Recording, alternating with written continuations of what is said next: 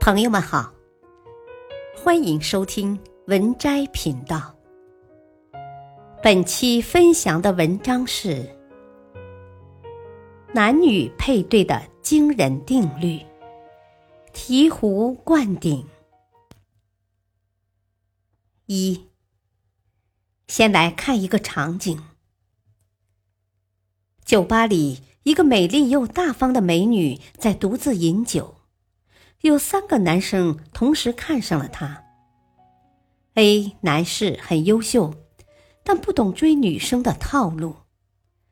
B 男士条件中等，但是非常刻苦努力。C 男士条件最差，但精通追女生的技巧。他们三个都想娶她，请问美女最后嫁给了谁呢？在思考这个问题之前，我们先看一个著名的科斯定律。诺贝尔经济学奖，只要产权是明确的，并且交易成本为零或者很小，一项有价值的资源，不管从一开始它的产权属于谁，最后这项资源都会流动到能使它价值最大化的人手里去。比如，开采钻石的虽然是矿工，但是钻石最后都被富豪拥有了；造房子的虽然是建筑工人，但是房子最后都被有钱人享有了。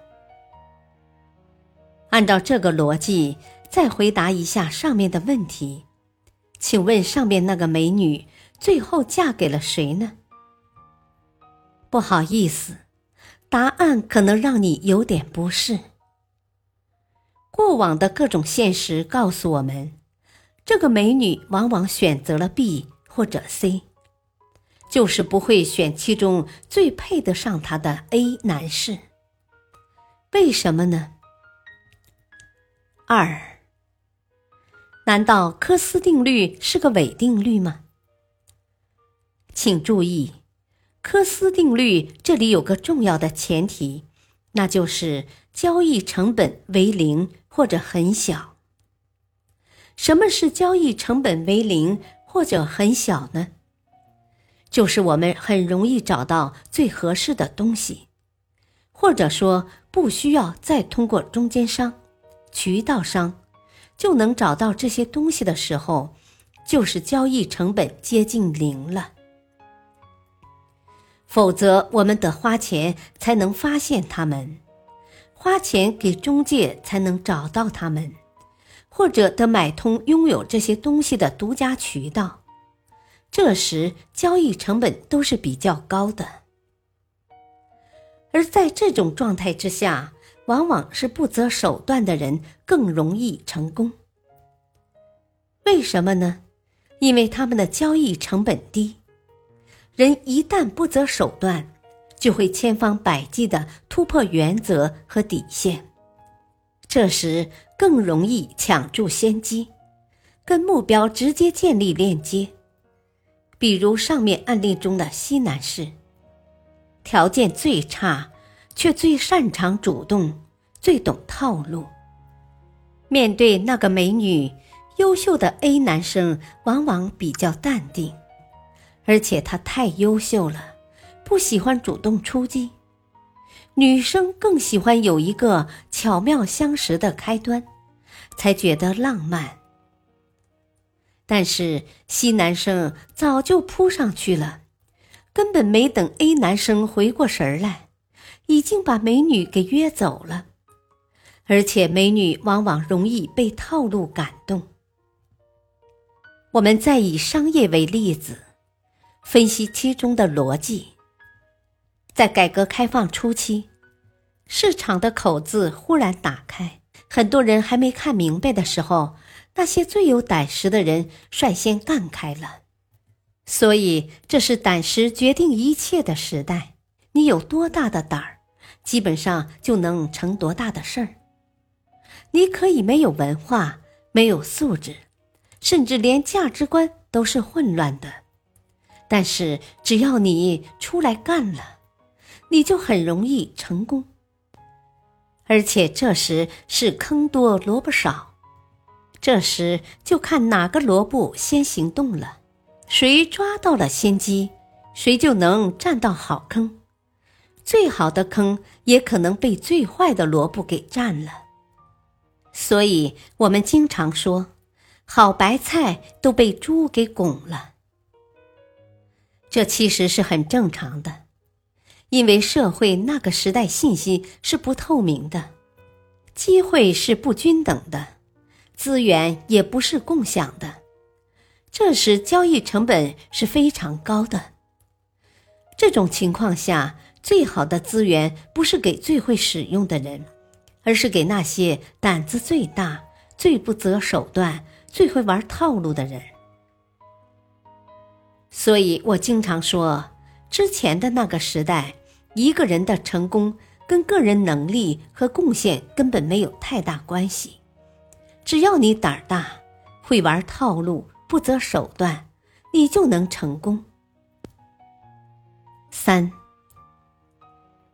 但是现在不一样了，互联网越来越发达，信息越来越对称，中间环节越来越少。这时，社会的交易成本越来越小，甚至开始趋近于零。这是一个价值高度对称的时代，社会的交换成本越来越低。也就是说，我们越来越不需要为交易过程而买单了，可以直接找到我们想要的目标、资源、人群等等。可以直接奔向目标了。这个时代机会越来越均等，渠道越来越公开，资源越来越透明。比如，互联网公司最喜欢喊的一句口号是：“没有中间商赚差价”，说的就是这个道理。我们越来越不需要各种中间商了。每个人都能随时找到你想找到的资源，交易成本越来越小，很多时候也就是上网搜一下的事情，这个成本是趋近于零的。那么，科斯定律的前提成立了，在一个信息和价值高度对称的时代。每一个机会只留给最能配得上它的人。最好的技术一定会被最善于使用它的人掌握。最有价值的思想也一定被最具贡献精神的人获取。此时，社会的价值交换越来越高效，社会的运转效率将大大提高。流动性越来越强，这就要求我们时刻做到最好的准备。所谓“机会留给准备好的人”，这句话终于彻底成立了。如果我们自己的价值和层次没做到位，即便你运气爆棚，机会一个个降临，也会一个个错过。其实，商业的本质很简单，就是给自己的客户提供独有价值的东西、服务或产品，同时实现自己的收益、副产品。我们获得收益的多少，越来越取决于我们提供价值的大小。商业逻辑正在越来越接近这一点。无论科技怎么发展，无论变化多么剧烈，无论突发事件多么频繁，有一点是不变的：社会一定正在朝着价值最优组合的方向去发展。在算法的配合之下，每一件东西、每一个人都将被匹配的最合适的地方。所以，这也是一个套路过剩的年代，人人都熟悉和掌握了各种套路，而当所有人都在使用套路的时候，那些用心、走心、有价值的人，却成了最受欢迎的人。从现在开始，机会将越来越公平，法治和法规也越来越完善，社会告别了野蛮生长期，开始纵深精细化发展。一个人如果要想成功，就必须依靠你能创造的价值。我们正在进入一个价值决定一切的时代。四，在一个价值高度对称的时代，每个人只能得到和他相匹配的东西。一旦自己拥有的东西超过了自己的能力、价值，就会出现麻烦。比如，一个人的名声不能大于才华。一旦你的名声大于实力，就是名不副实，就是欺世盗名，就会有灾难。一个人的财富不能大于功德。一旦你的财富大于自己的功德，就是在投机取巧，就是不劳而获。投机取巧必招灾。一个人的地位不能大于贡献。一旦你的地位很高，但贡献却无法与之相匹配的时候，必然引起周围人的不服、妒忌，甚至被算计。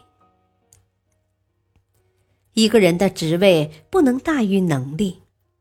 一旦你的职位过高，而能力还不够的时候，意味着你在行使出能力之外的权利，必然给自己的坍塌埋下伏笔。